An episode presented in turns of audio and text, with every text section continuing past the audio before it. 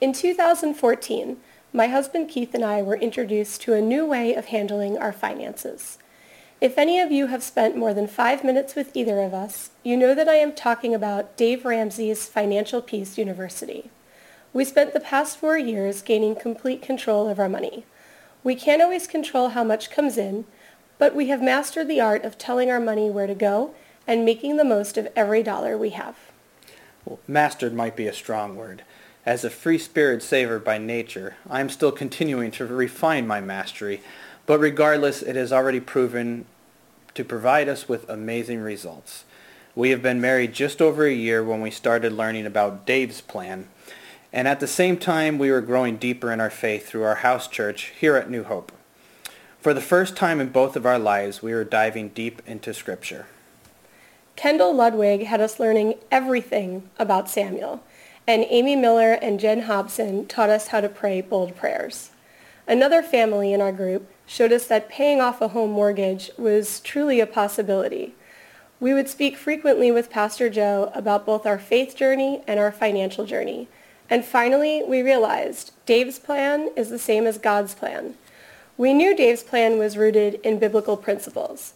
But it wasn't until we started studying Scripture that we could really see God's hope for our finances. We have learned many financial techniques on, and money management skills during the past few years, but there are four key principles that we can't stop talking about and sharing with our friends because they have made a tremendous difference in our life. First and absolutely foremost, our money is not our own. We're merely stewards of God's money that he has provided for us.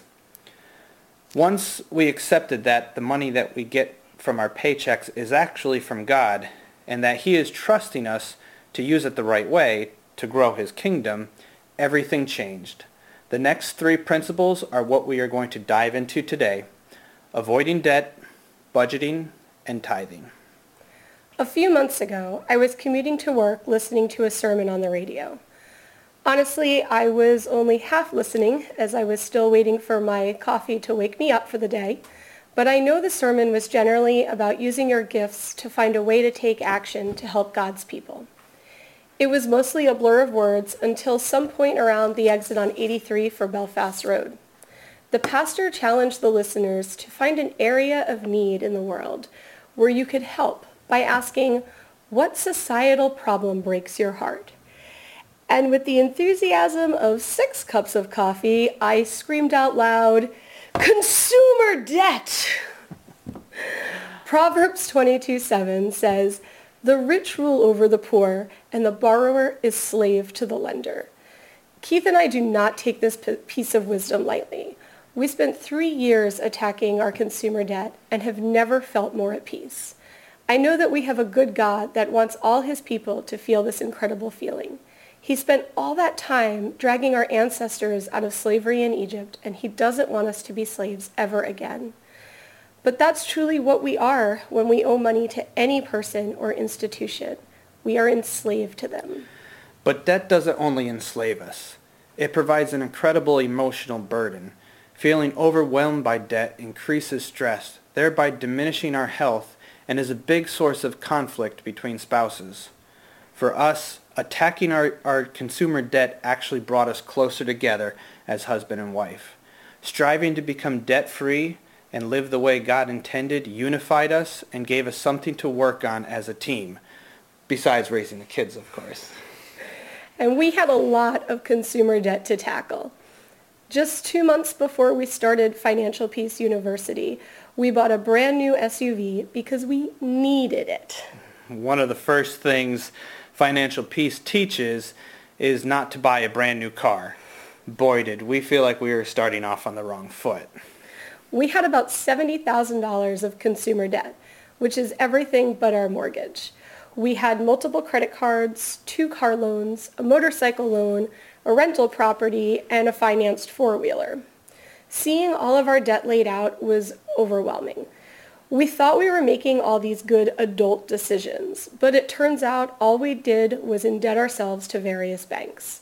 We knew we had to escape this financial slavery. Dave's plan taught us to implement the debt snowball. This is where we lined up our debts from smallest to largest and systematically paid them off in that order as fast as we possibly could. For the most part, we treated the debt snowball like a game, and we were so excited and intense every time we made a big payment on our debt. However, there were points along the way where we had to make some pretty serious decisions. One of the more challenging decisions was what to do about a rental property. It was a house that I had owned previous to our relationship. It was an inexpensive property and was currently being rented, but there were still payments to be made and the current tenant was expected to move soon.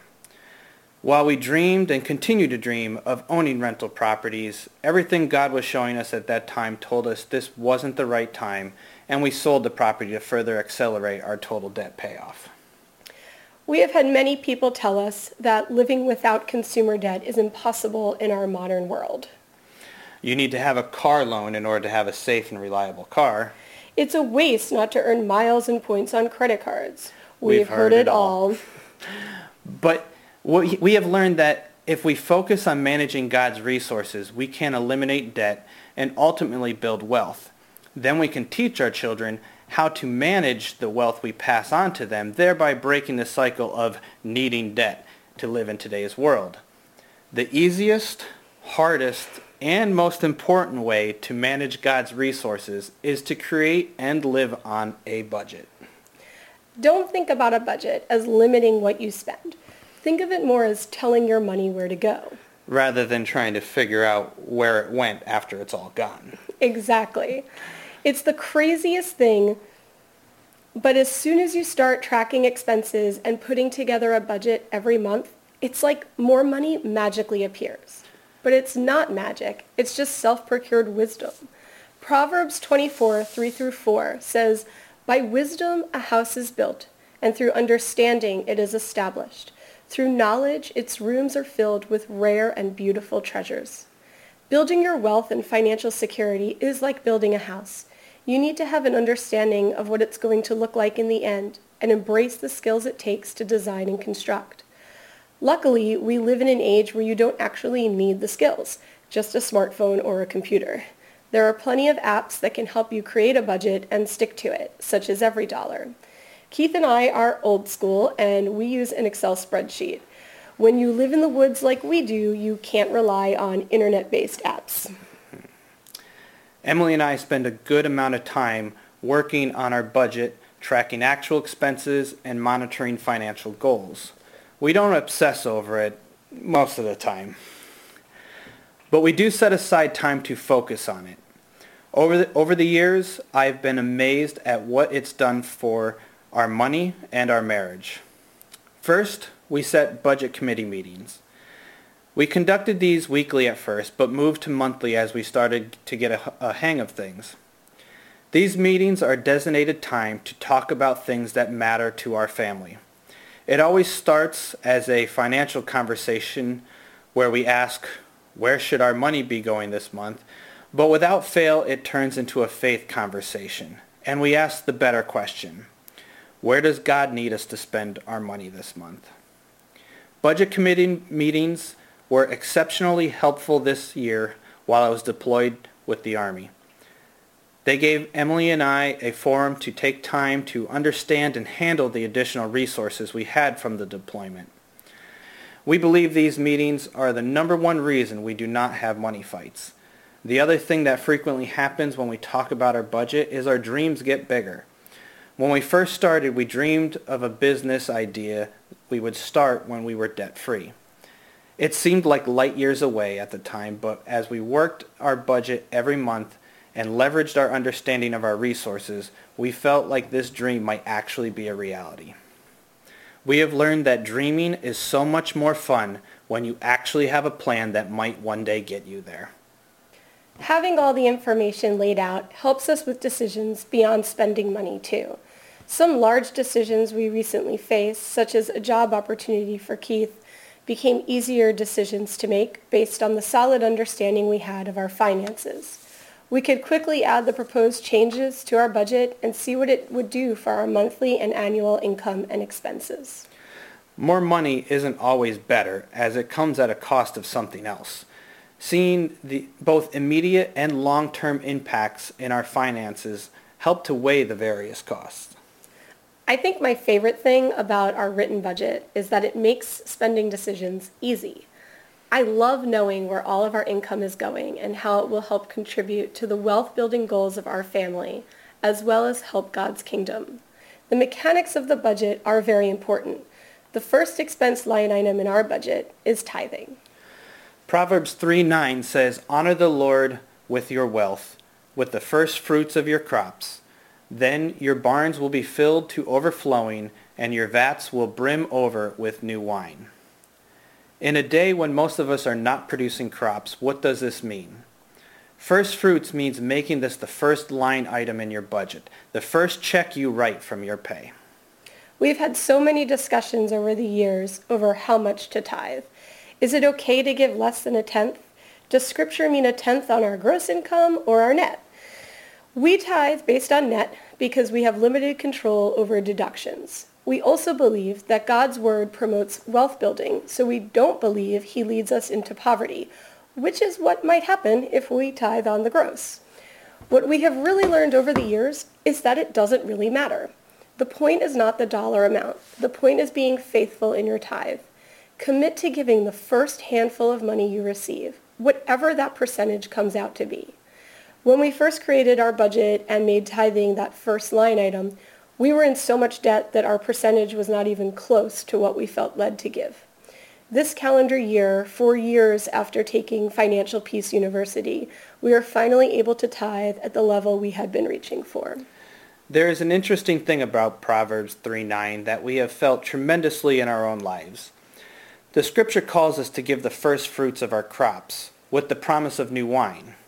Those of you who have known us for a while know how much we like our wine, but really, really take notice, the scripture doesn't say you will have more crops because of the crops you gave. It just gives a general promise of overflowing your barn.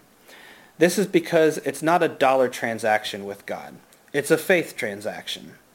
By tithing, you are telling God, thank you for these provisions. Here is the piece back that you asked for, and I will be a good steward with the rest. You are showing God that you know how to take care of his resources, and in return, he provides you, you with more resources, but they will not always be in the same currency. Once we got serious and faithful with our tithes, something incredible happened. We started to receive a lot of hand-me-down clothes for the kids. Not just a few outfits here and there, but dozens of bins of clothes in amazing condition and all sizes from a family we have never met. We don't have a barn, but our basement is just about overflowing with these clothes. The only clothing items we have bought our kids all this year was Christmas jammies, and they didn't even really need those, but it sure made Grandma happy.